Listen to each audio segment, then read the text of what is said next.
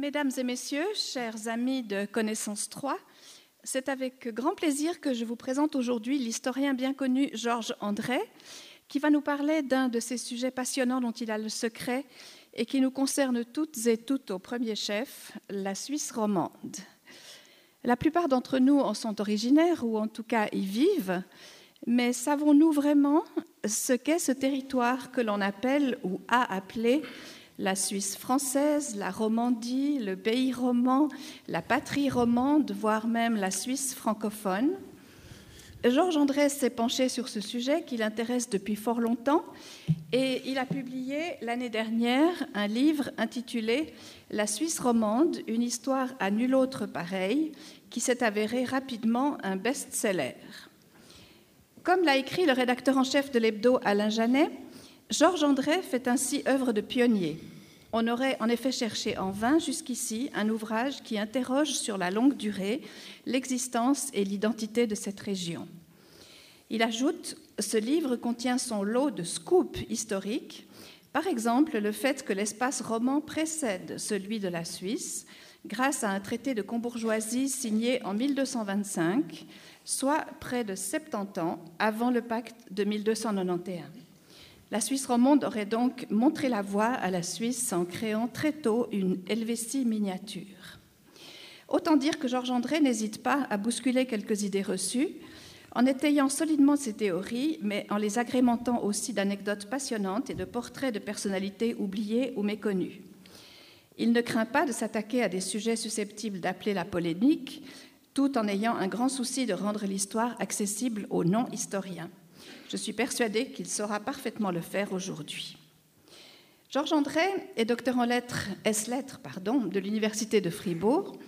Aujourd'hui professeur émérite, il a enseigné durant 25 ans l'histoire des médias ainsi que l'histoire moderne dans la même université, tout en collaborant avec le Fonds national de la recherche scientifique et le département fédéral des affaires étrangères.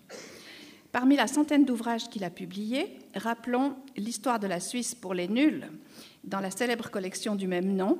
C'est une preuve irréfutable de sa volonté de vulgarisation. Ce livre, que je vous recommande, a été édité en 2007 en français, en 2010 en allemand, puis de nouveau en français en 2011, cette fois en édition de poche. C'est également un immense succès de librairie. Georges André a beaucoup à nous dire, je vais donc lui laisser la parole sans plus attendre, mais je tiens à préciser que son exposé sera suivi d'une présentation de M. Jean-Pierre Villard, ancien ambassadeur de Suisse et géographe de formation, un petit peu historien aussi, m'a-t-il confié, et qui complétera la présentation de Georges André, qui, elle, se fera sans euh, audio ou audiovisuel, ou comment est-ce qu'on appelle ça, présentation PowerPoint. Je lui laisse la parole. Merci.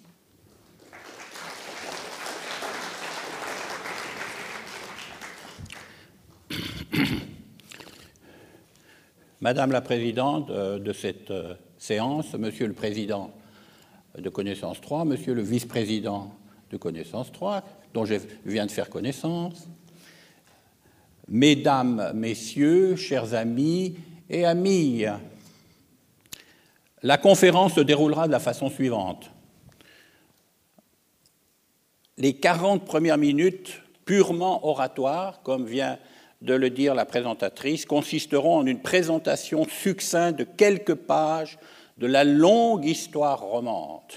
Pages connues, pages moins connues, voire méconnues. L'accent étant mis, circonstance oblige, sur le pays de Vaud. Ces pages, au nombre d'une demi-douzaine, parmi des centaines, seront schématisées en une question et des réponses. Après quoi, les cinq dernières minutes, puisqu'on nous donne 45 minutes, seront meublées par la projection de quelques images. Monsieur Jean-Pierre Villard, géographe de formation, responsable de la partie cartographique du livre paru euh, l'an dernier, mais aussi en tant qu'ancien ambassadeur de Suisse, bon connaisseur de la planète et globe-trotter infatigable, grand marcheur. Il est venu à pied, il a traversé tout Lausanne. Nous montrera et commentera brièvement quelques cartes historiques du pays roman. Première question. Comment désigne-t-on à travers les âges la région occidentale de la Suisse d'aujourd'hui? Réponse. Dans l'ordre chronologique, on trouve les expressions suivantes. Pour le Moyen Âge, les médiévistes parlent de pays romans au pluriel, les pays romans. Il existe d'ailleurs un ouvrage, œuvre des médiévistes, euh, sur le pays roman, comme on dit aujourd'hui. Après le rattachement du pays de Vaud au canton de Berne en 1536, l'administration bernoise parle de Welschland. Savoir que Welsch, ça veut dire étranger. Nous avons, nous les Bernois, un pays étranger, notre Welschland. Traduit officiellement par pays roman, donc au singulier, mais fait important à relever, ce pays roman-là ne désigne en fait que le pays de Vaud. En 1723, l'historien vaudois Abraham Ruchat crée l'expression Suisse romande. J'ai pu établir, c'est lui le père de l'expression suisse romande la plus courante aujourd'hui. Mais ce toponyme ne désigne en fait que le pays de Vaud, le pays de Neuchâtel et Genève, c'est-à-dire les régions francophones qui passent à la réforme, à, la nouvelle foi. Mais cela à l'exclusion des pays catholiques de Fribourg, du Valais et du Jura. Ce dernier, connu alors sous l'appellation d'évêché de Bâle, le prince évêque résidant à Porrentruy depuis le passage de la cité rhénane à la nouvelle foi. Au XVIIIe siècle également, mais après Abraham Ruchat, apparaît l'expression de Suisse française. On la trouve notamment sous la plume du baron de Zurlauben, général suisse au service du roi de France et auteur des fameux tableaux topographiques de la Suisse, publié à Paris à partir de 1780, magnifiquement illustré et souscrit par le roi de France en personne, donc Louis XVI, suivi de toute la famille royale et de nombreux souverains et princes de l'Europe entière. Relevons que par Suisse française, Zurlauben désigne tous les pays de la Suisse dont le français est la langue dominante dit pas exclusive, dominante. Durant tout le XIXe siècle, les expressions suisse française et suisse romande sont concurrentes. On trouve aussi fréquemment pays roman, le pays roman, et plus rarement Suisse romane, souvenir de euh, évidemment l'époque romaine, avec évidemment Aventicum comme Caput Helvetiae, Avanche, capitale de l'Helvétie mais aussi Romanie. Donc il n'y a pas de D. Un important changement s'opère durant la Première Guerre mondiale. Selon nos recherches les plus récentes, Suisse française domine en 1914, mais en 1918, donc à la fin de la guerre, c'est Suisse romande qui l'emporte. Et cela définitivement jusqu'à nos jours, au point qu'actuellement Suisse française est devenue rare. La question de ce changement de rapport de force entre deux expressions à quatre ans de distance s'explique.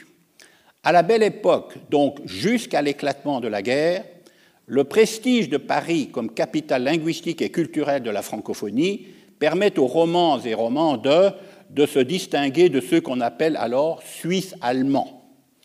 Admirateurs, parfois béats, de l'Allemagne impériale de Bismarck et de Guillaume II, Guillaume II fait d'ailleurs un voyage officiel en Suisse en 1912, donc deux ans avant la guerre, mais sans daigner honorer de sa présence un passage dans la Suisse francophone, sans doute trop française aux yeux de Sa Majesté impériale et royale.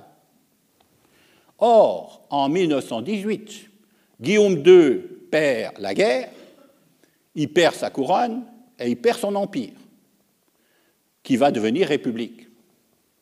À ce moment-là, l'expression Suisse romande l'emporte sur celle de Suisse française.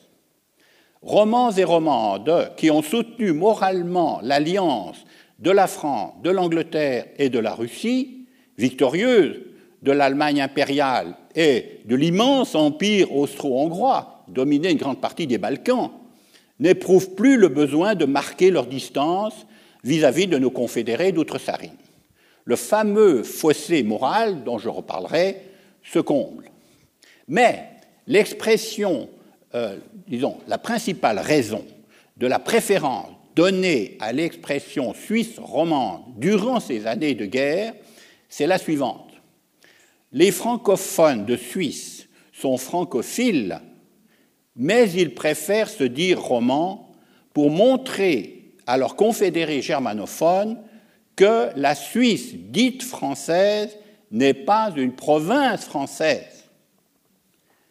Plus, par égard pour la Suisse germanophone, les romans préfèrent parler de Suisse alémanique, terre des Alémannes, tribu qui, après la chute de l'Empire romain, s'était établie au sud du Rhin et faisait face à une autre tribu, celle des Burgondes. Fait capital, durant la Première Guerre mondiale, un nouveau toponyme apparaît, celui de Romandie. Les recherches en cours montrent qu'on trouve ce mot en 1915 dans la Gazette de Lausanne. L'auteur de l'article, un citoyen français, fait un éloge appuyé des amitiés franco-suisses et notamment de l'hospitalité de la Suisse romande envers les réfugiés français victimes de la guerre.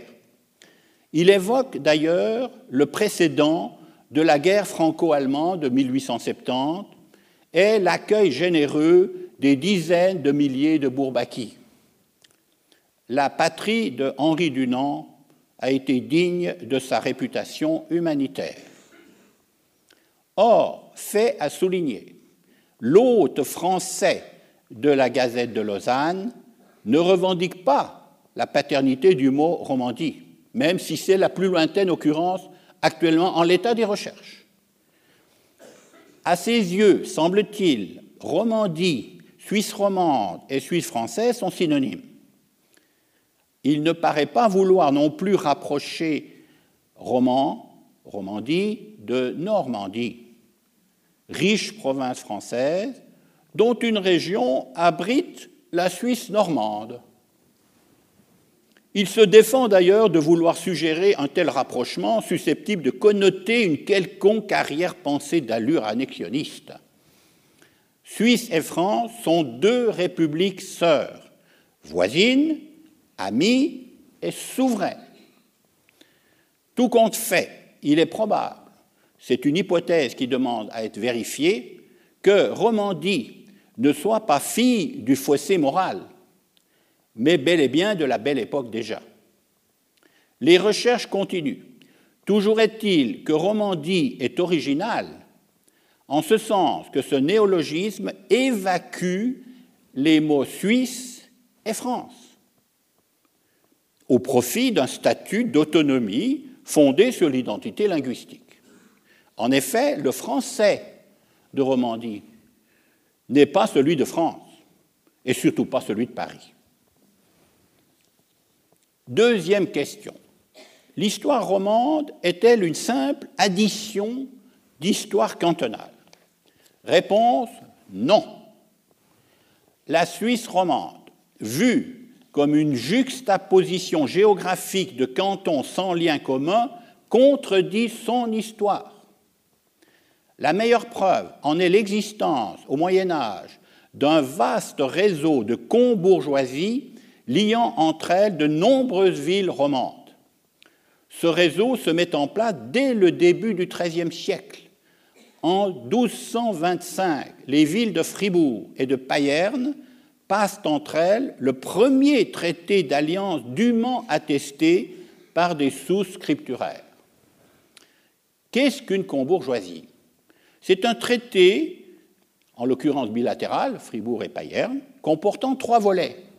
Le volet stratégique, les deux villes contractantes se promettent de s'entraider en cas d'agression par un tiers.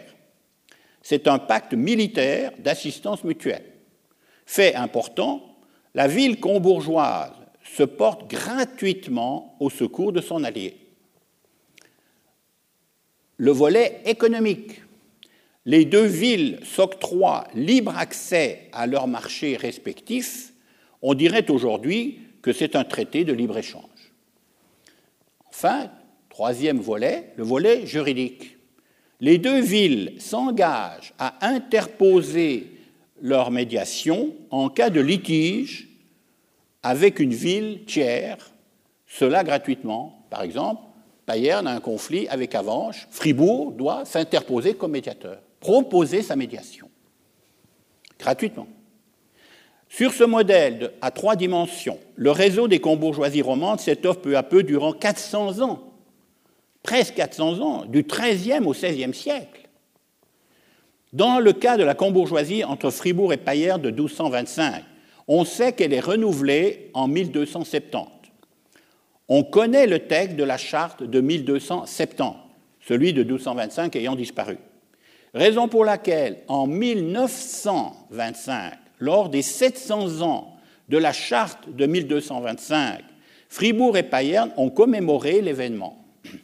C'est dire le poids dans l'histoire des relations des deux villes de la combourgeoisie. Il s'agit bien dans l'esprit des autorités de 1925, de rappeler le passé et de le cultiver.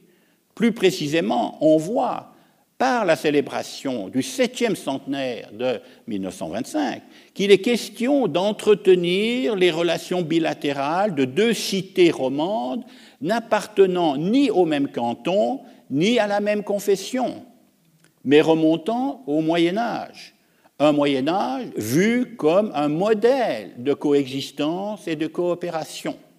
Le succès actuel des festivités médiévales, des reconstitutions médiévales, du théâtre médiéval, euh, des reconstitutions culinaires de la cuisine médiévale peut s'interpréter comme la nostalgie d'un âge d'or, et pas seulement comme une geste politique de dépaysement.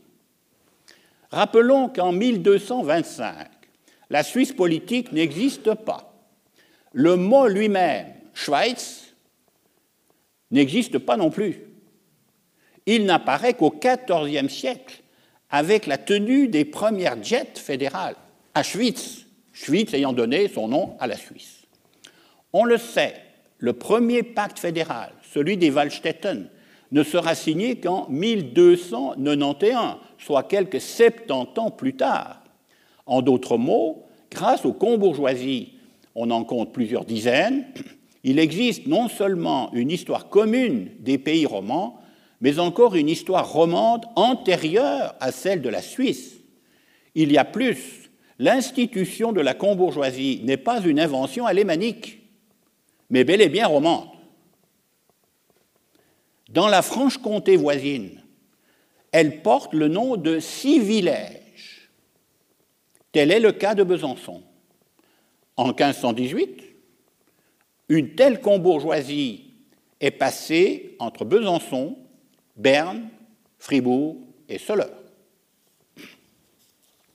Pour s'en tenir là, retenons qu'une seconde combourgeoisie, celle de Fribourg et d'Avanches, est signée également avant 1291 à savoir en 1239 déjà.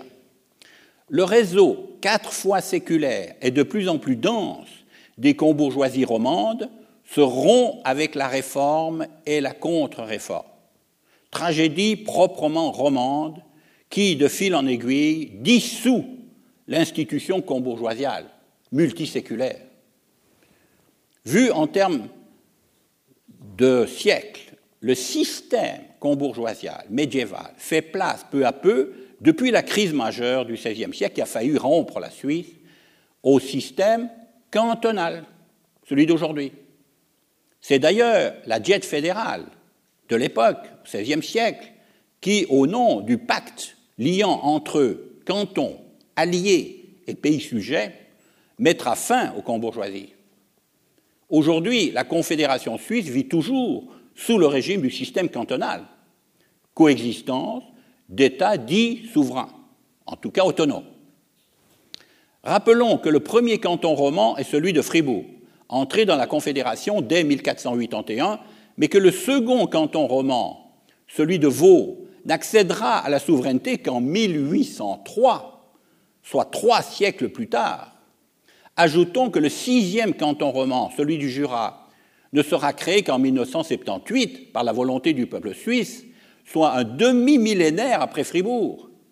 N'oublions pas non plus que le Jura bernois, qui ne jouait pas encore de la souveraineté cantonale, et qui, à en croire la votation interjurassienne du 24 novembre dernier, n'y tient pas, fait aussi partie de la Suisse romande. Formera-t-il un jour le 24e canton?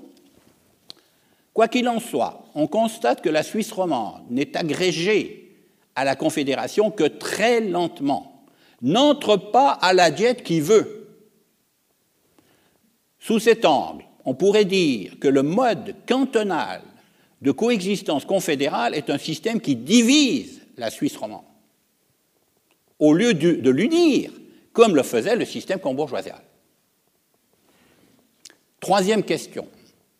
Quelle est la place du pays de Vaud dans l'histoire de la Suisse romande? Réponse, elle est centrale. Jusqu'en 1978, la Suisse romande a cinq cantons, fait de Vaud le lien géographique commun. Fribourg, Genève, Neuchâtel et Valais, ordre alphabétique, en sont frontaliers. Depuis la création du rail au milieu du XIXe siècle, on sait que Lausanne est la plaque tournante de la Suisse romande.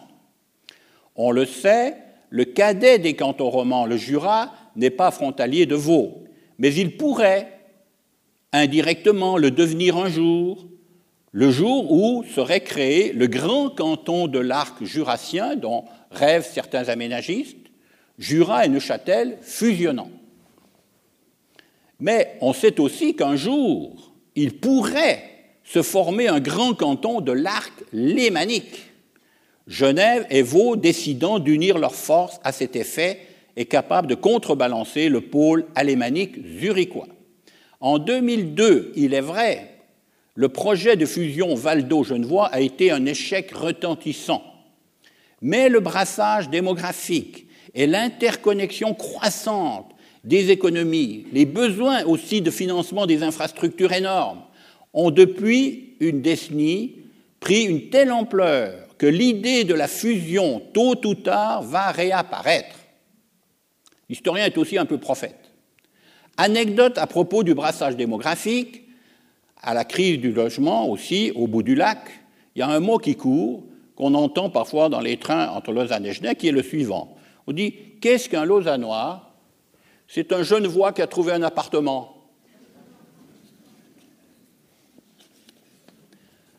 Quatrième question. Davel est-il plus qu'un héros vaudois? Réponse.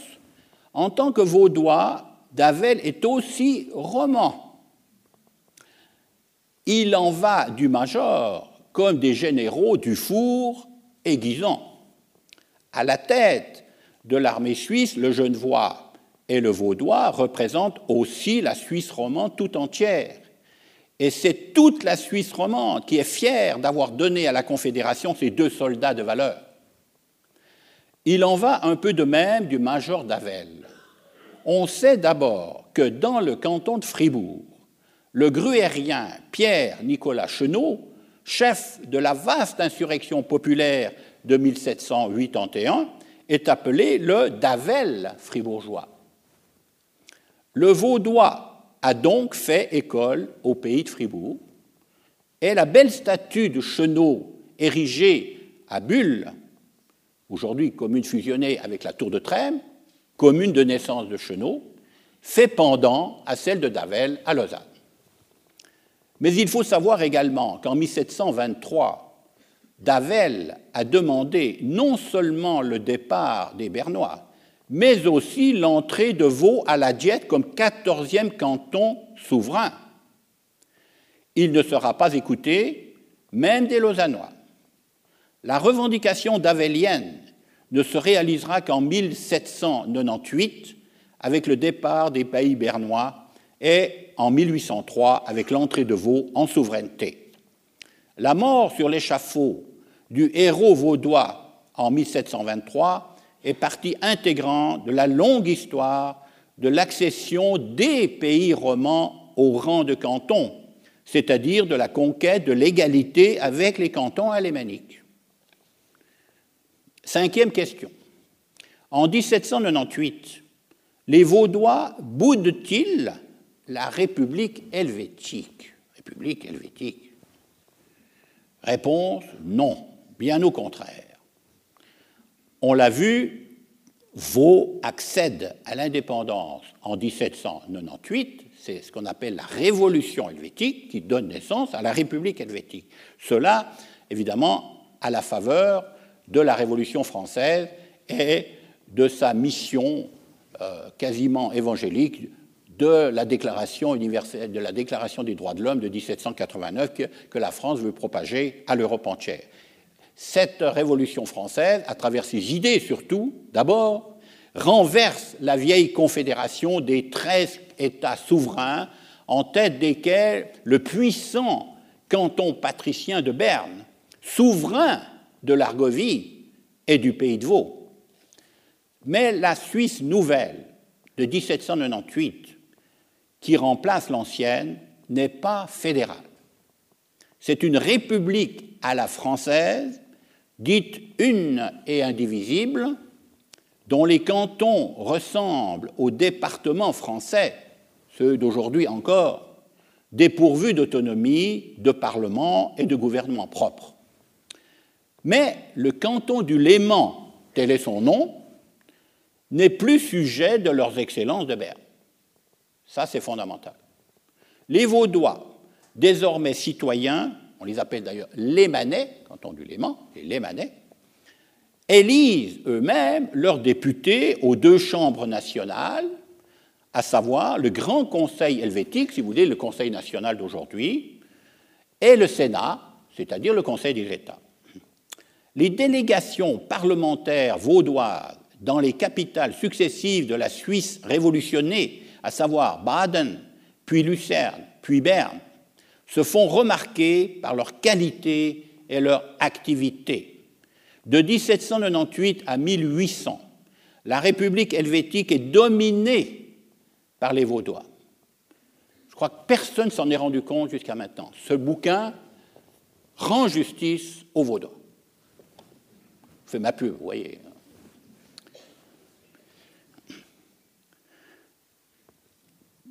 vaudois auxquels se joignent quelques fribourgeois bien servis par leur bilinguisme, canton frontière, canton pont. Les députés dits lémanais sont les champions de la démocratie parlementaire et des droits de l'homme. Ces citoyens, naguère simples sujets de Berne et dépourvus de tout pouvoir politique, font preuve de leur capacité et de leur engagement en faveur de la modernité. Le nombre de leurs interventions à la tribune est phénoménal. Leur forte présence dans les commissions parlementaires et leur puissance de travail impressionnent. Secondés par les fribourgeois et les valaisans, nos lémanais font honneur à la Suisse romande et savent se faire entendre. On trouve aussi des Vaudois au sein de l'administration nationale helvétique, où ils dirigent des services importants, dont celui des postes, jadis, naguère, tenus pratiquement par les Bernois comme un monopole, les fameux fichers. Il n'y a plus maintenant d'entreprise privée fichère. Hein. C'est la poste nationale, celle au fond de 1848 et celle d'aujourd'hui, en train de se privatiser d'ailleurs. On trouve aussi donc des Vaudois surtout dans les plus hautes sphères du gouvernement, au sommet de la hiérarchie. Voici le directoire helvétique, vous direz le Conseil fédéral d'aujourd'hui, mais fort de cinq membres au lieu de sept, au nombre desquels parfois deux Vaudois côte à côte. Donc les deux cinquièmes du gouvernement suisse sont Vaudois. D'abord Maurice Glaire et Frédéric César Laharpe, qui a laissé tomber la particule de, puis la harpe et Philippe secrétant. Le directoire à cinq têtes a sous ses ordres des ministres qui gèrent les affaires au quotidien. Le directoire, il, il doit diriger de façon très générale. Ce ne sont pas des administrateurs. Ils doivent aussi réfléchir au destin de la Suisse, à cette Suisse nouvelle. Que faire pour faire une Suisse moderne? Là aussi, plusieurs Vaudois sont aux commandes. Enfin, personnalité clé, ignorée, le secrétariat général du directoire, on dirait la chancellerie aujourd'hui, mais beaucoup plus puissant que la chancellerie, est également en main vaudois. Il s'agit de Marc Mousson, de Morges, habile en diable, et qui réussit l'exploit de survivre aux quatre coups d'État qui secouent la République. Un ouvrage est paru l'année passée, Marc Mousson, premier chancelier de la Confédération, dont les auteurs sont Marie-Eury Fonneau, ici présente, et moi-même. À Morges même, on ignorait l'existence de Mousson. Et maintenant, il y a une plaque qui rappelle son souvenir. Il était originaire, né, natif et natif de Morges. Les talents reconnus de Mousson feront de lui, en 1803, à la chute de l'Helvétique, alors qu'il aurait dû être évidemment envoyé avec la dernière charrette, eh bien, il, va devenir précisément le premier chancelier de la médiation. La chancellerie fédérale ne date pas de 1848, elle date de 1803. On peut dire d'une certaine façon que c'est une création napoléonienne. Ça, on n'aime pas trop le dire non plus. Il restera en place, Mousson, jusqu'à sa démission en 1830. Capodistria, qui a sa statue ici à Lausanne, à, à grand diplomate européen de la Restauration et chargé des affaires de Suisse, dira de Mousson qu'il était un homme de génie. C'est dans une lettre que Capodistria, après l'avoir vu à Zurich, envoie à Saint-Pétersbourg. Vienne et Berlin, en reconnaissance de ses mérites, décoreront Mousson des plus hautes distinctions. Revenons à la République helvétique, peu en arrière, en 1798. La prépondérance des Lémanais au triple plan parlementaire, gouvernemental et administratif prend brutalement fin le 7 janvier 1800.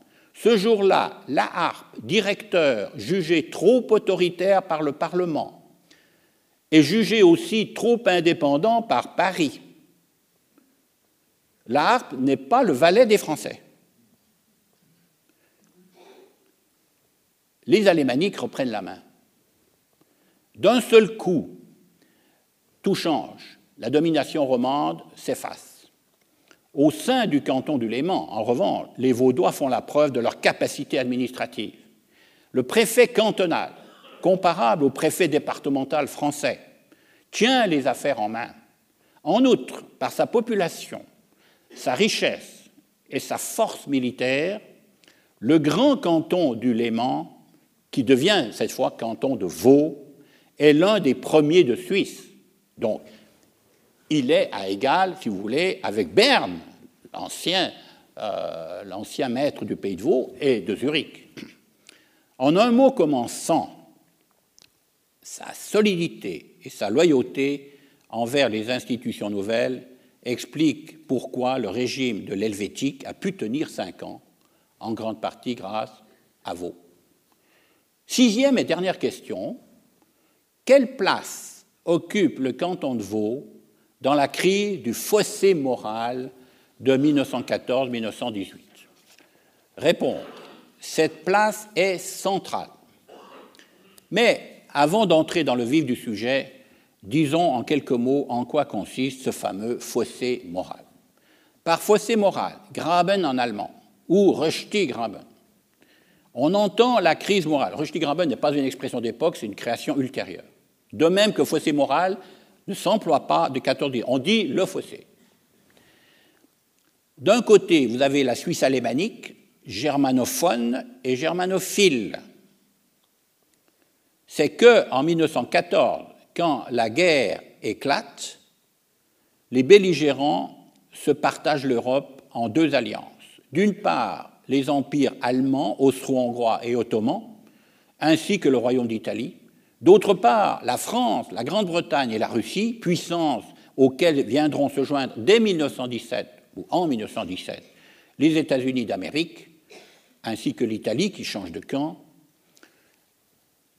tout cela euh, donc fait qu'il y a deux blocs militaires autour de la Suisse. Entre ces deux blocs stratégiques, euh, la Suisse romande donc, euh, penche du côté de ce qu'on appelle l'entente, donc franco-anglo-russe. Et surtout, la Suisse reste officiellement neutre, et surtout sa neutralité est respectée par les partis au conflit. En d'autres mots, la Suisse vivra en paix dans l'Europe en guerre. Mais le fait qu'il y ait eu deux opinions différentes a probablement milité en faveur du respect de la neutralité suisse. Quid du fossé moral dans ce contexte? On sait que dès 1914, des Suisses s'emploient à combler ce fossé. En Suisse alémanique, le plus connu est l'écrivain Karl Spittler, qui sera prix Nobel de littérature après la guerre en 1919, comme en récompense de son courage. Spittler, dès l'éclatement du conflit, prêche la compréhension mutuelle entre alémanique et roman. Mais en même temps, il dénonce la neutralité morale face à la violation flagrante par l'Allemagne impériale de la neutralité belge et luxembourgeoise. Il n'est pas permis de se taire, déclare l'écrivain dans une conférence retentissante qu'il donne à Zurich devant la nouvelle société helvétique. L'orateur, dont le discours est imprimé dans une brochure intitulée Notre point de vue suisse, est sanctionné en Allemagne, où ses talents d'écrivain sont pourtant dûment reconnus. Désormais, ses œuvres sont boycottées par les libraires. Mais la Suisse romande a aussi, si l'on peut dire, ses Spittler, même s'ils ne sont pas lauréats du prix Nobel. Deux noms méritent d'être tenus, ceux des Vaudois, Vaudois, Georges Rigassi et Édouard Secrétan, l'un et l'autre rédacteurs à la Gazette de Lausanne. Georges Rigassi, correspondant du quotidien roman à Bâle, écrit le 11 octobre 1914, alors que la guerre fait rage en Europe et aux frontières de la Suisse, il écrit ceci. Avant qu'il soit trop tard, avant que le fossé ne s'élargisse encore, il importe de s'expliquer loyalement et franchement et de dissiper tout équivoque il y a de notre, il y va de notre harmonie nationale et de notre bon renom. Entre Suisses allemands et romans, nous sommes en famille. Le fossé moral est une question de querelle familiale. Nous voulons rester un seul peuple de frères. Donc, querelle de famille. Vous l'avez entendu, mesdames, messieurs, Rigassi emploie le mot fossé dès le début du conflit mondial et il sent la gravité de la situation. Il militera toujours en faveur de l'unité morale du pays. L'autre vaudois, c'est Édouard Secrétan, dit le colonel, rédacteur en chef de la Gazette de Lausanne et conseiller national libéral. C'est un lutteur, mais un lutteur pour le combat de la paix entre Suisses divisés. Son action conjugue le bec de l'orateur et la plume du journaliste. Voici, par exemple, ce qu'il dit dans un meeting tenu en octobre 1914 lors de la campagne pour les élections au Conseil national, où il brigue le renouvellement de son siège de député. Il y siège depuis 1899, constamment réélu brillant. Je cite Dès le début des hostilités, l'Allemagne a submergé notre petit pays de ses imprimés et a mis en œuvre tous les moyens pour faire la conquête de nos esprits et de nos consciences. J'ai la conviction que c'est là une des principales causes des dissentiments qui règnent actuellement chez nous entre confédérés des deux langues allemandes et françaises. Cette mission, méthodiquement, scientifiquement, savamment organisée par des maîtres dans l'art de la propagande, est un véritable attentat à notre neutralité. Fin de citation. Pour défendre la neutralité, donc la non-entrée en guerre et le maintien de la paix intérieure et extérieure, le colonel, député, journaliste fait de son journal, si l'on peut dire, une machine de guerre. Machine de guerre au service de la paix. On l'a vu, Secrétan ne parle pas de fossé, mais de dissentiment, terme choisi, moins imagé, plus abstrait, mais parfaitement français, synonyme de conflit, désaccord. Secrétan, orateur écouté au Parlement fédéral, est aussi un journaliste très lu. Il fait de son journal, qu'il dirige avec autant de compétences professionnelles que d'autorité quasi militaire, un organe proprement roman. Un tiers de ses lecteurs ne sont pas vaudois. C'est énorme comme proportion à l'époque. Son audience ne cesse de croître durant les années de guerre. Il est permis de dire que le colonel secrétant incarne de 1914 à 1917, année de sa mort, la résistance romande à l'Allemagne à la fois impérial et impérialiste, convaincu de la victoire en 1914. Mais l'entrée en guerre des États-Unis en 1917 change le sort des armes. Toujours est-il qu'aux yeux de certains alémaniques, le roman secrétant serait un démagogue. En effet, c'est lui qui, bien renseigné, se fait l'écho par le truchement de son journal, des bruits qui courent et qui font déboucher, qui vont déboucher sur l'affaire dite des colonels.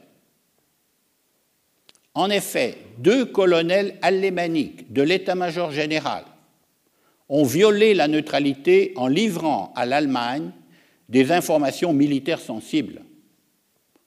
Ces deux hommes, couverts par le très germanophile général Villet, ne sont condamnés qu'à des peines minimes, alors qu'ils auraient dû, comme officiers supérieurs, être condamnés pour trahison. L'opinion romande est scandalisée. Dans cette affaire, Secrétan combat aussi les pouvoirs étendus dont dispose l'armée face à l'autorité civile. Il demande que, au Parlement, je cite, la Suisse soit gouvernée par le Conseil fédéral, dans lequel siège un roman Décopet, le vaudois Décopet, chef du département militaire. Une rue de Décopet, il est carrément snobé par Villet. Villet n'informe pas Décopet de certaines décisions importantes. Une rude bataille se déroule au Conseil national, dont Secrétan est l'un des orateurs les plus écoutés. Le roman réussit à convaincre le Conseil fédéral de limiter les pouvoirs de l'état-major de l'armée. Voilà qui n'est pas pour plaire aux hauts gradés, aux yeux de la caste des colonels. Secrétant, lui-même colonel, n'est qu'un félon. Il aurait poussé la Suisse romande à la révolte et serait donc la cause du fossé moral. Dans l'opinion publique alémanique, l'hostilité anti-secrétant est violente. Il faut fusiller secrétant. Entend-on dans les cafés, bistrots et autres birchtubli d'autres sarines. La presse alémanique prétend aussi que l'action de secrétant serait à l'origine du drapeau allemand de Lausanne, cette affaire. Donc, euh, le drapeau allemand qui flottait sur le consulat général d'Allemagne à Lausanne a été arraché par une bande d'écoliers inconscients.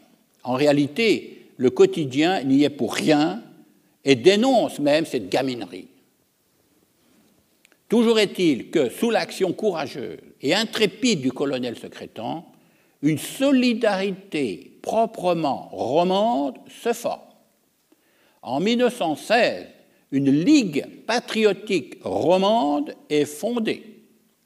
Son but, je cite, lutter avec énergie contre les menées tendant à enrôler la Suisse au service d'une cause qui n'est pas celle du droit et qui fait courir à notre pays les plus graves dangers.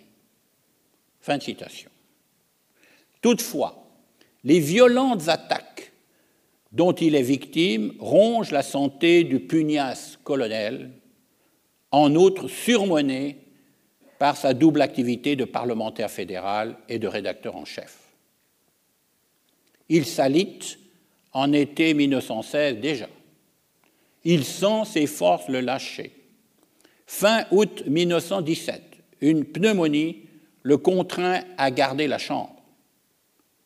Il n'en ressortira pas.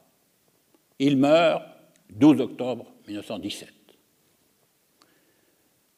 Au front, pourrait-on dire. Ces obsèques à Lausanne rassemblent des milliers de personnes de toute la Romandie. Mot déjà en usage, comme on sait. Celui qui a réussi à faire de son journal l'un des organes d'opinion les plus lus en pays roman est mort à l'âge de 69 ans. Merci de votre attention.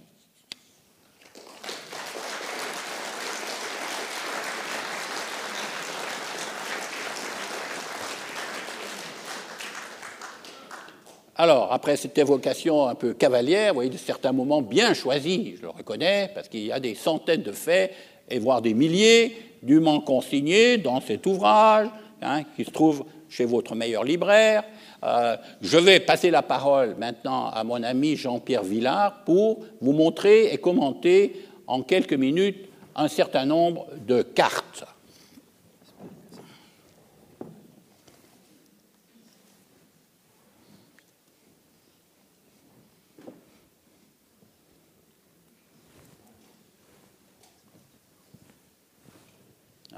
Qu'est-ce que ça donne?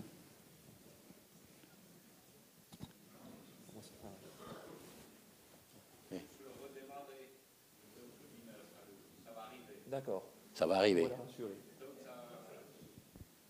Qu'est-ce qu'il a dit? Que ça va redémarrer C'est bon, ça fonctionne Et le micro aussi, non? Ah, vous avez appuyé sur le bouton. Voilà. D'accord. Voilà, ça va. C'est bon?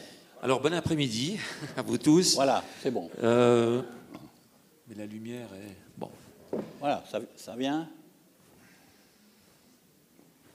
Voilà. Donc je vais, euh, durant les quelques minutes qui nous restent, j'ai choisi euh, deux, trois cartes. Euh, vous savez que les cartes sont le deuxième langage des géographes pour commenter une, faire une petite réflexion sur le découpage actuel en canton de la Suisse romande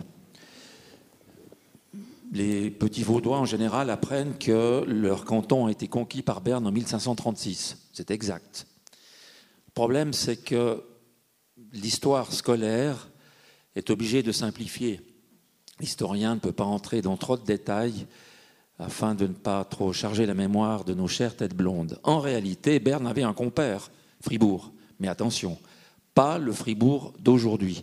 Cette carte du canton de Fribourg nous montre ce que l'on appelle les anciennes terres, c'est-à-dire le Fribourg originel, fondé par euh, les ducs de Zeringen quelques années avant Berne, on l'oublie souvent, et donc euh, une solidarité de fait unissait fortement les deux villes.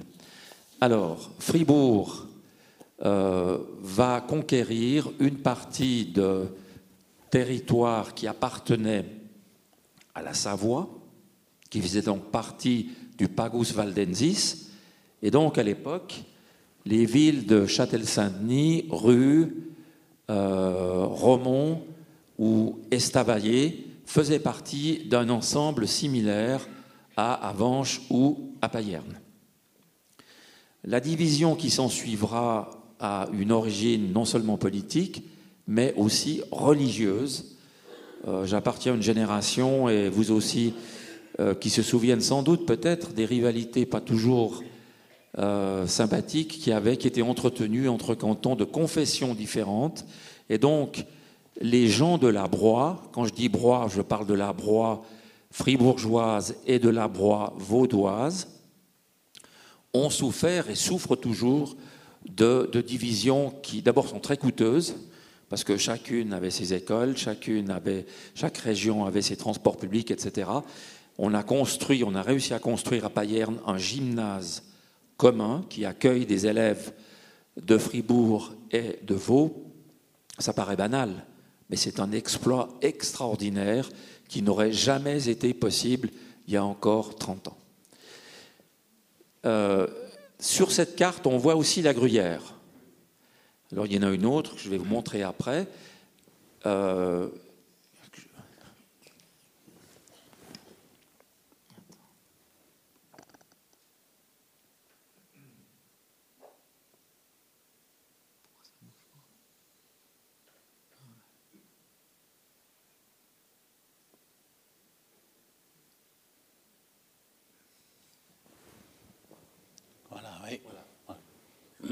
Alors la gruyère, euh, c'est un peu plus grand que ce à quoi nous sommes habitués aujourd'hui, c'est infiniment plus grand que l'actuel district de la, gruyère, mais cet exemple est très intéressant, parce que si la Suisse romande est divisée aujourd'hui en sept cantons, elle aurait pu en compter d'autres, où certains cantons ne pas exister. Euh, la gruyère, euh, donc le,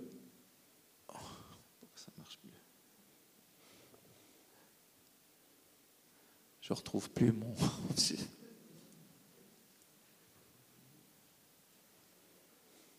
voilà. Donc le centre est, à peu près ici. D'abord, qu'on prend des terres.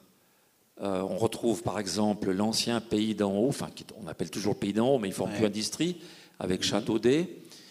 Euh, la gruyère fribourgeoise est le débouché naturel, c'est la vallée de la Sarine.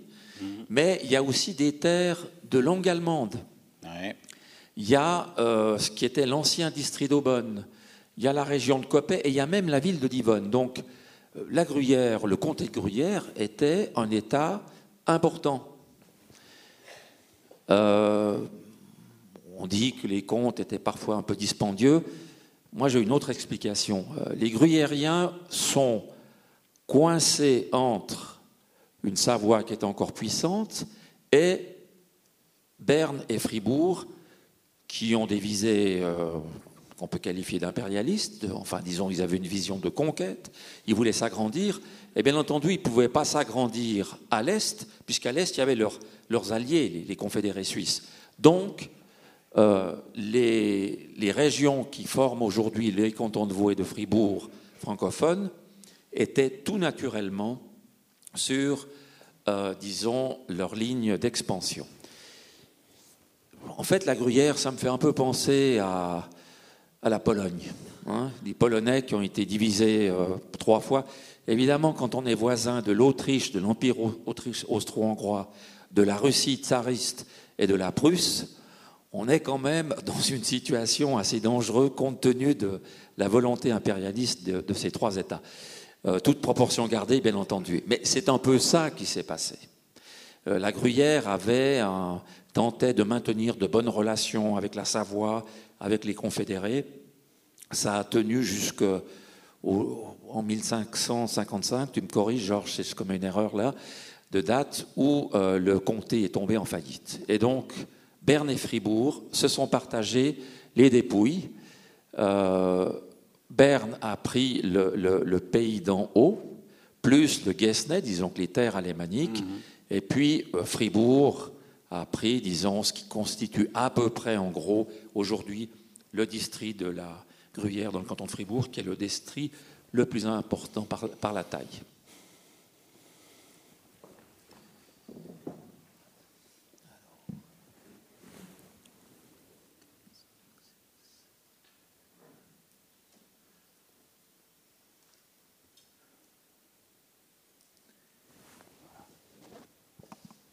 La Suisse Voilà. Alors je voulais vous montrer encore cette carte, d'abord parce que, bon, on voit peut-être un petit peu moins ici, mais elle est simplement superbe, et surtout parce que On l'a trouvé dans un manuel euh, d'enseignement qui date euh, d'avant la Deuxième Guerre mondiale. Et on voit peut-être que déjà on utilisait cette expression suisse romande. Ce qui est intéressant là, c'est que, alors nous allons retrouver notre comté de, de Gruyère, et puis on s'aperçoit que dans ce qui est, ce qui va devenir un jour le pays de Vaud, mais aussi euh, la, partie, euh, disons, des francophones de Fribourg, elle est occupée par la Savoie. Nous étions, en somme, des Savoyards du Nord, du Nord du Léman.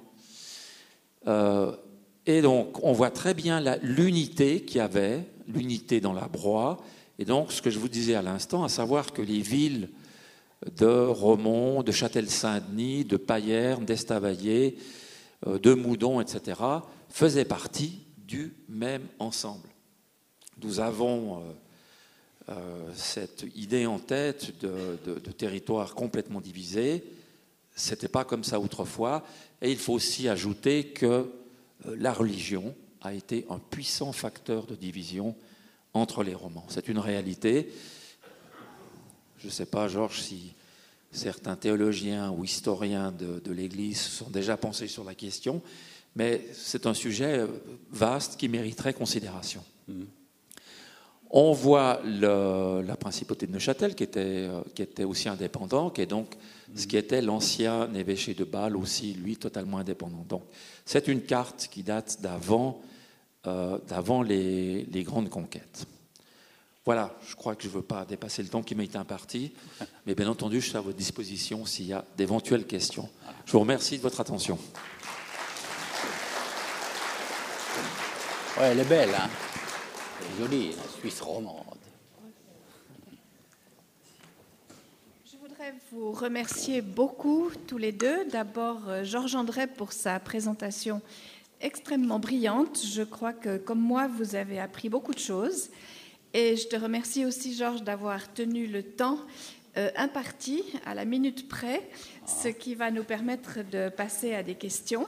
Je voudrais remercier aussi M. Villard de nous avoir montré ces cartes qui sont en effet extrêmement intéressantes et qu'on aurait aimé peut-être voir un petit peu agrandies, mais je sais que c'est assez compliqué. Et je pense qu'il y aura aussi des, des, questions à vous poser.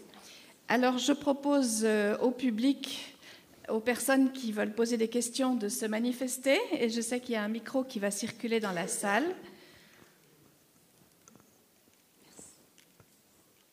Et qui arrive bientôt à son... Voilà.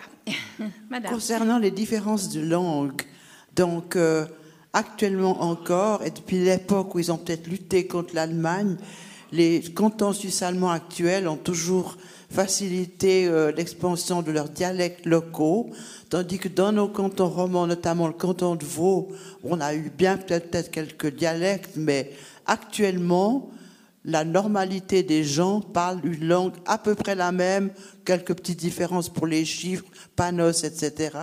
Tandis que tous les Suisses allemands actuels parlent encore, même dans des réunions de scientifiques, en dialecte. Est-ce que la différence venait vraiment de l'animosité contre euh, l'Empire allemand?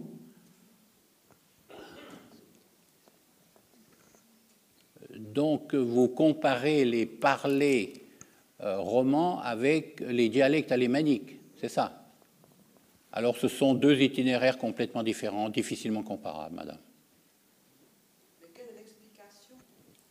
L'explication, c'est que les parlers euh, les parlers romans du Moyen Âge, donc avant le français euh, qui s'impose à partir surtout du, XVIe siècle, euh, c'est euh, une tradition essentiellement franco-provençale. Et actuellement, il existe une association internationale qui cultive les parlers franco-provençaux.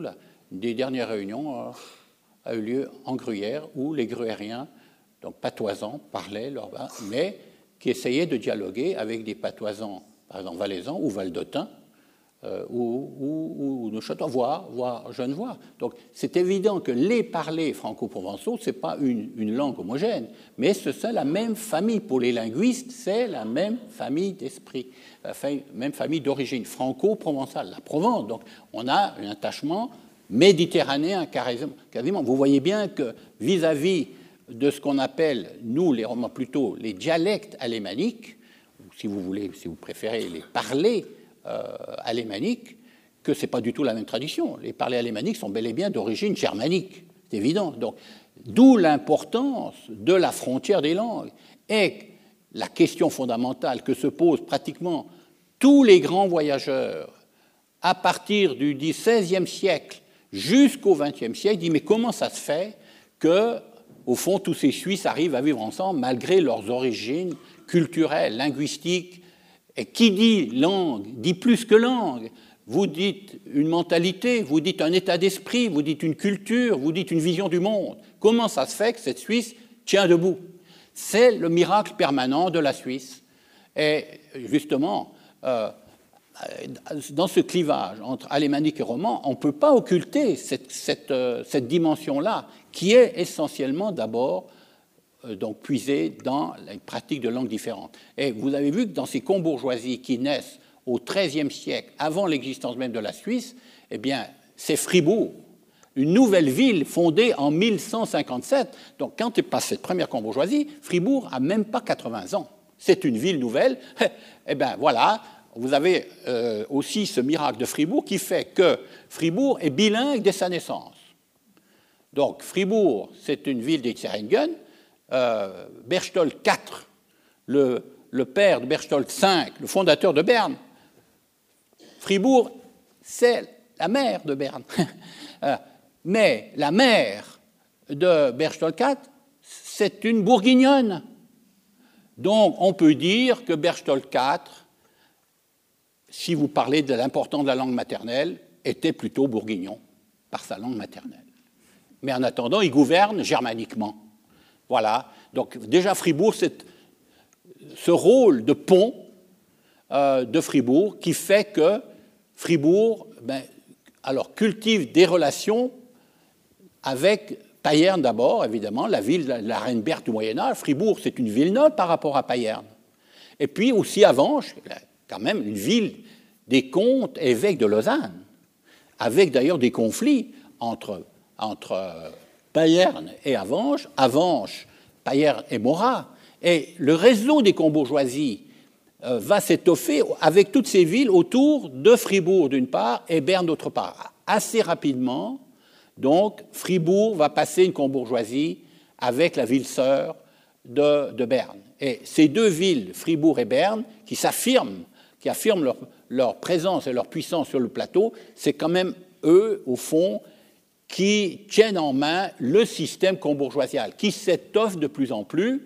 Donc, dans le livre, il y a quatre cartes, une par siècle, 13, 14, 15, 16, qui montrent comment s'étoffe peu à peu ce réseau des combourgeoisies, qui fait qu'on peut bel et bien parler d'un réseau roman ou alémano-roman de combourgeoisie sur le plateau suisse avec Fribourg, Berne, Morat euh, et aussi un peu Soleure comme centre de, ce réseau, et notamment l'importance des combourgeoisies entre Berne et Neuchâtel, qui ne sont pas de même langue.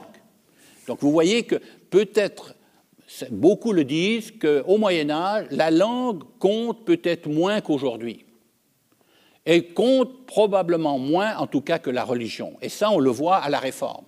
La réforme, ce n'est pas une querelle linguistique, c'est bel et bien une querelle de foi. Il y a les tenants de la nouvelle foi, donc les réformés, et les tenants de l'ancienne foi, ceux qui préfèrent rester dans l'ancienne foi, comme Fribourg. Alors, prenons un exemple à propos du combourgeoisie. Je vous ai dit que ça, provoque la rupture du réseau combourgeoisial séculaire. Eh bien, les Bernois, quand ils occupent Lausanne en 1536, font comprendre à messieurs les bourgeois de Lausanne qu'au fond, ils ne peuvent pas maintenir leur combourgeoisie avec les bourgeois de Fribourg. Lausanne rompt avec Fribourg. Deuxième exemple, quand Genève passe à la réforme avec Calvin, c'est Fribourg qui dit à la combourgeoisie de Genève, chers combourgeois, nous avons choisi de rester, nous, fribourgeois, dans l'ancienne foi. Rupture. Vous voyez, c'est simple. Les faits sont simples. Ils ne sont jamais racontés comme ça. dans nos manuels. Peut-être parce qu'on ne veut pas peut-être accuser la réforme et la contre-réforme d'avoir peut-être provoqué euh, la quasi-dissolution de la Suisse à ce moment-là, s'il n'y avait pas eu ce sentiment quand même déjà d'une unité de pensée et d'action sur le plateau grâce aux bourgeoisie, peut-être que la Suisse aurait été rompue à ce moment-là, donc au XVIe siècle. Mais c'est vrai que euh, à, la diète fédérale, euh, on a quand même toujours euh, fait prévaloir le point de vue de la coexistence des Suisses de tout, de tout horizon.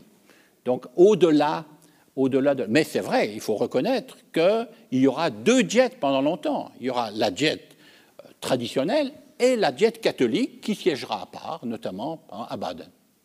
Et malgré euh, euh, ces graves dissentiments, comme dit colonel Secrétan, malgré cette crise fondamentale, la Suisse va tenir. Alors, il faut expliquer ça probablement par la situation spéciale de la Suisse en Europe. La Suisse est bel et bien le pays d'école, mais aussi d'écoles enfin, incontournables. Donc euh, les, puissances européennes comprennent qu'il faut peut-être au centre de l'Europe un État qui a un statut spécial qu'on appellera le statut de neutralité. À propos de neutralité, je voudrais quand même dire que contrairement, encore une fois, à une tradition historiographique, la réforme ne date pas de la guerre de, de la bataille de Marignan où les Suisses sont défaits très gravement par le roi de France et qui aurait, à partir de ce moment-là, décidé de se retirer des affaires de l'Europe et pratiquer une politique de neutralité. Euh, ceci ne tient pas. Et l'un qui ferraille contre cette idée, c'est notamment Jean-François euh, Jean, euh, François Walter dans son Histoire de la Confédération en cinq volumes paru, paru, ces dernières années. en fait, la neutralité de la Suisse, dans le sens d'aujourd'hui, un point de vue en droit international un peu formalisé, ne date même pas de 1648 des traités de Westphalie. Il n'y a jamais le mot neutralité dans les traités de Westphalie.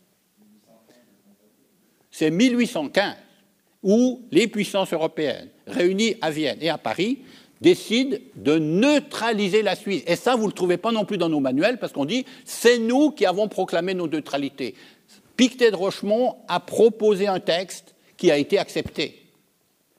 Donc, en fait, nous sommes au cœur de l'Europe, nous avons une mission au cœur de l'Europe, et on a compris en 1815, après évidemment les bouleversements des guerres révolutionnaires et, napoléoniennes, que pour rétablir, euh, au fond, de l'ordre après le désordre napoléonien, il fallait peut-être spécifier ce statut de la Suisse, qui, est vrai, euh, a pratiqué la Suisse, la diète, a pratiqué une politique de neutralité à partir de 1648, mais en 1648, à Münster et à Osnabrück, traité de Westphalie, vous n'avez nulle part le mot neutralité, vous n'avez même pas le mot non plus indépendance, vous avez, euh, vous avez une reconnaissance de fait d'une certaine souveraineté de la Suisse que ne reconnaît pas l'Autriche.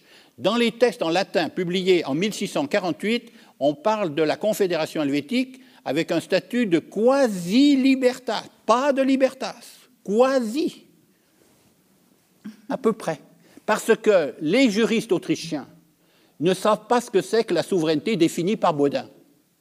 Ils n'acceptent pas encore cette notion en droit international public et dans leur pratique. Eux, ils ont ces notions, euh, au fond, d'allégeance de type médiéval encore. Donc, ils refusent d'employer le mot souveraineté, le mot de Baudin. Les Français, en revanche, alors reconnaîtront la souveraineté de la Suisse.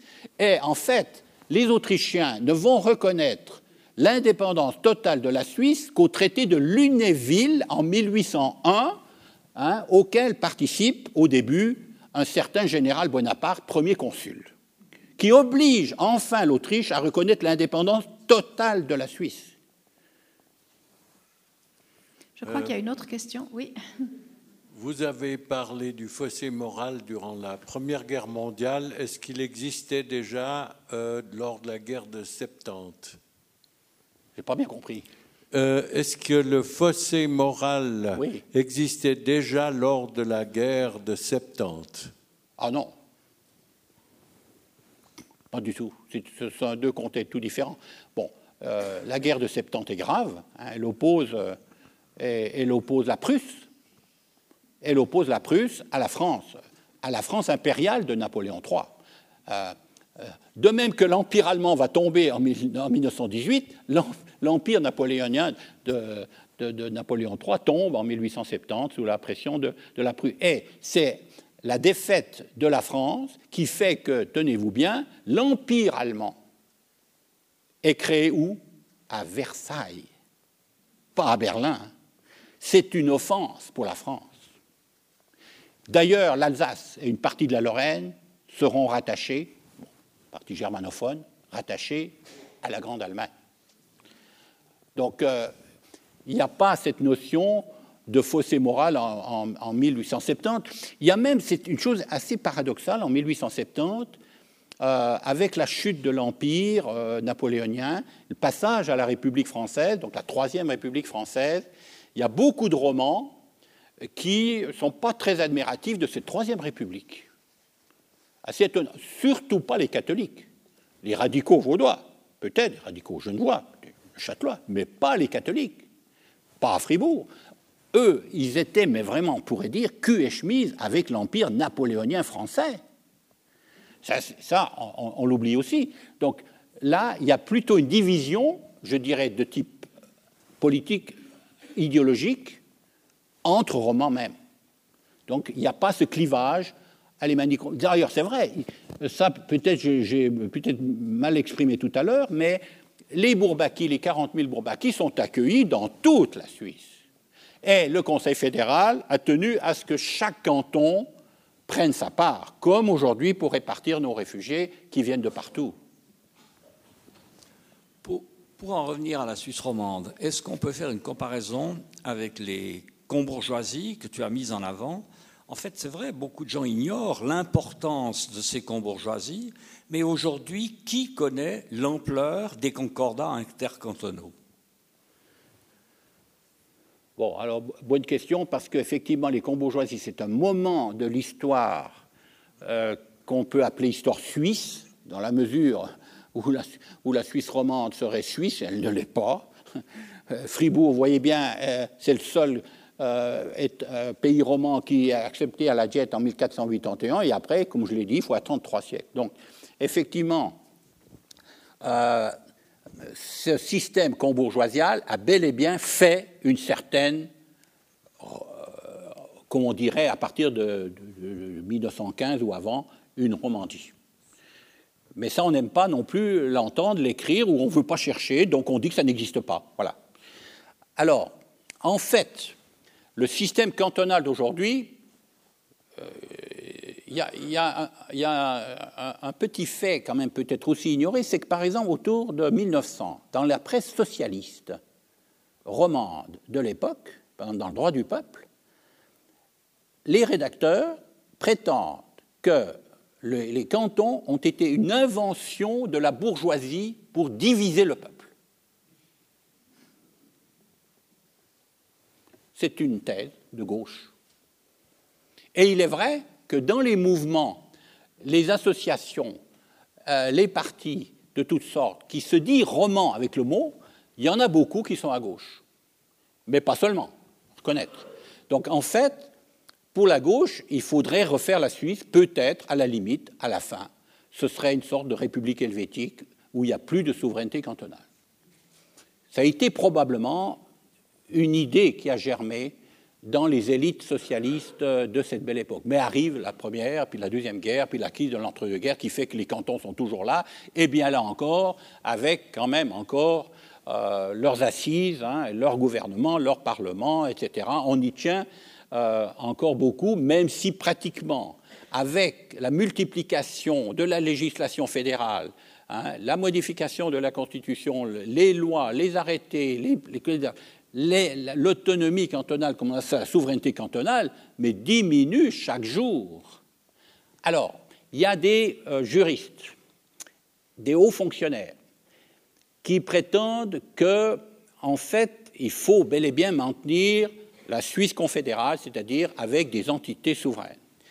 Mais ils admettent aussi, ces mêmes, ces mêmes gens, qu'il faut bel et bien, pour compenser la souveraineté cantonale, des liens entre cantons Et ça, j'en ai pas parlé, mais dans le livre, je commençais à l'évoquer, je l'évoquerai plus longuement dans un prochain ouvrage, c'est l'institution des concordats.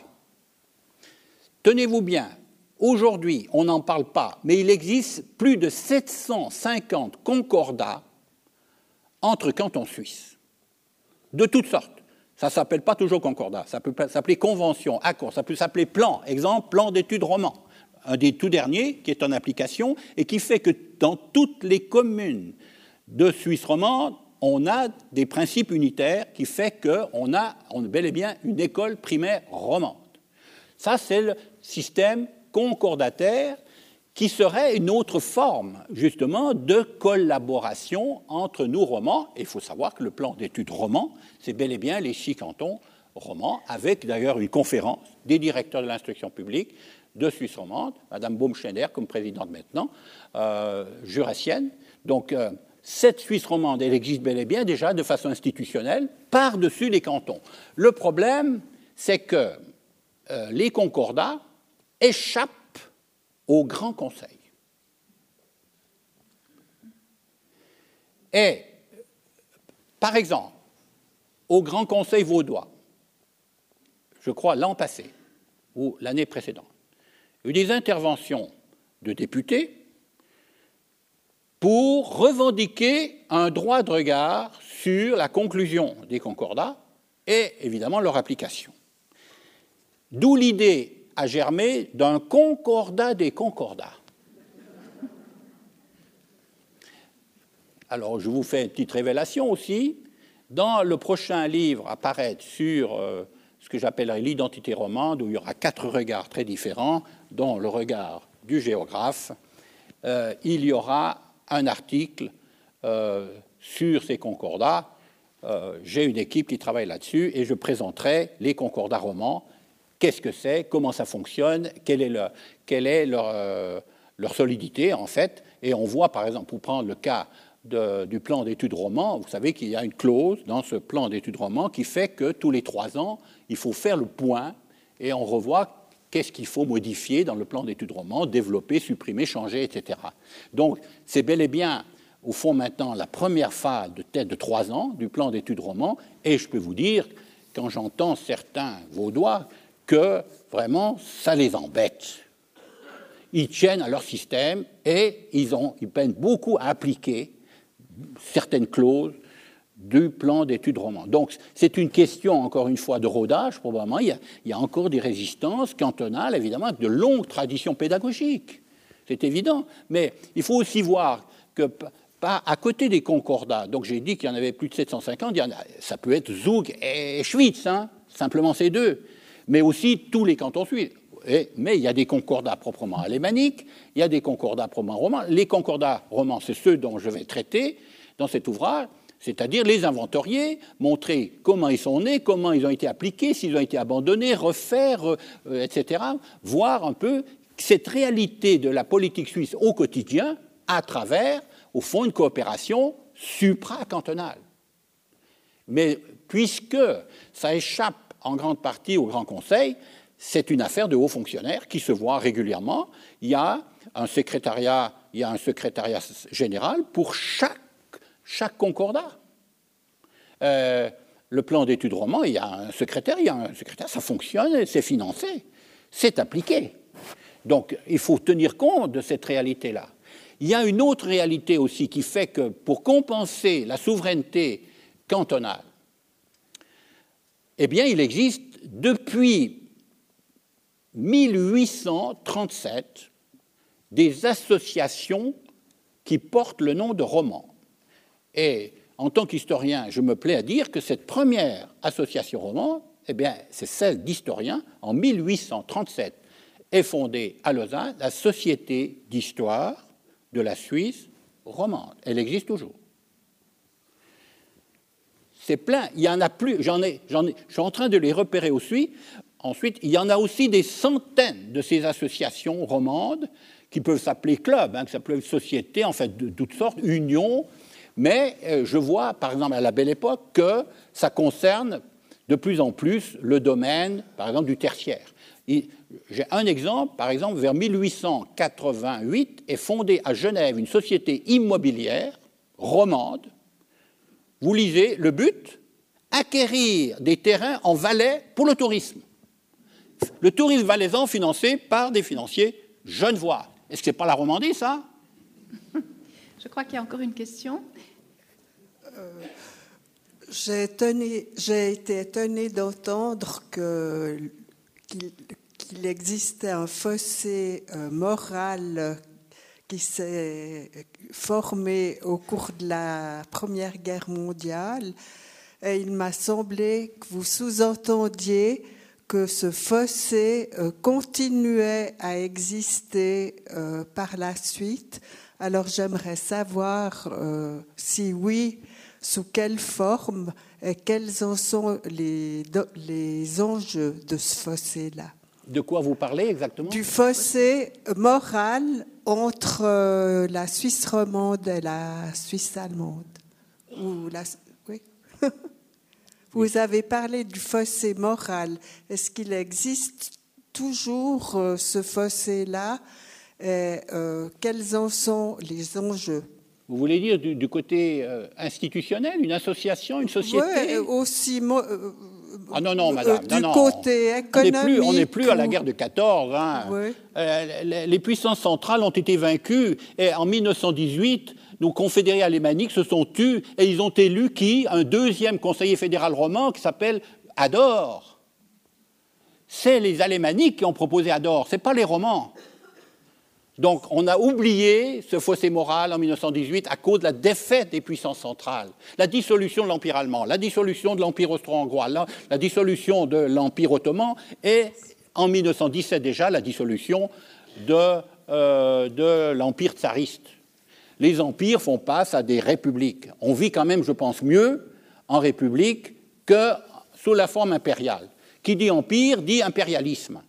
Et ça, euh, je pense que c'était absolument évident qu'en 1914, euh, à Vienne et à Berlin, euh, on a cru qu'on allait faire une nouvelle Europe.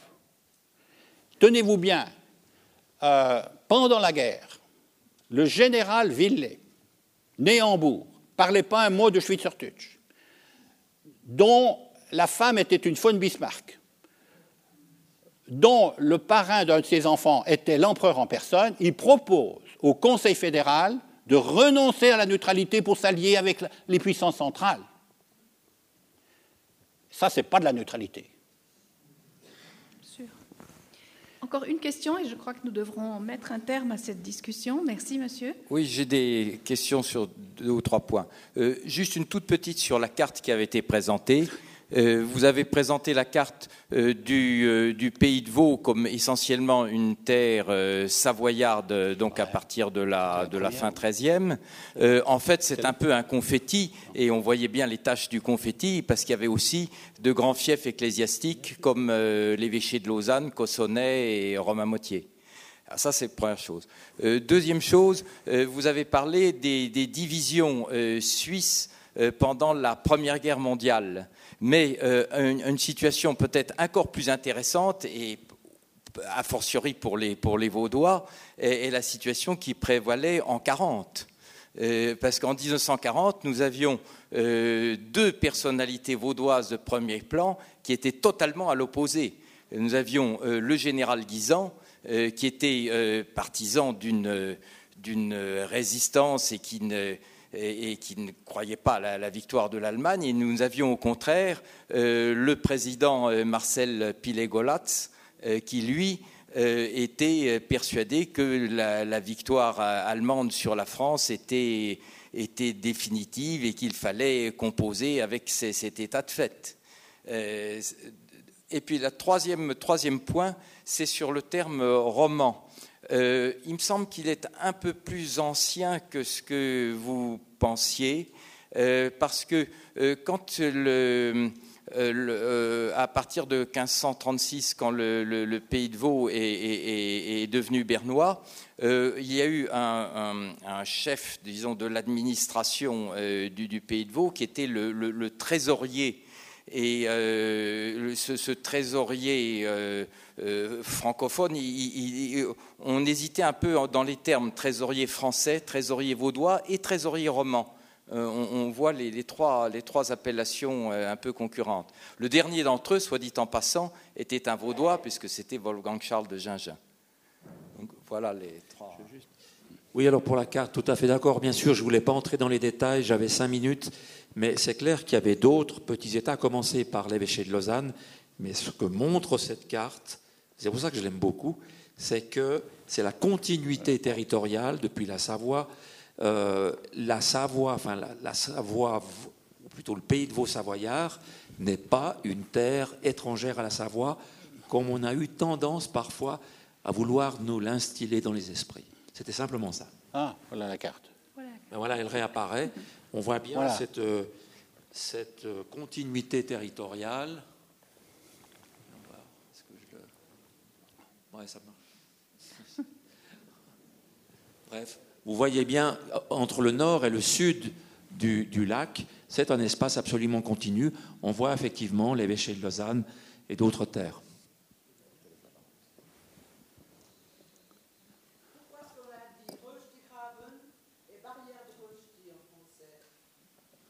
Bon.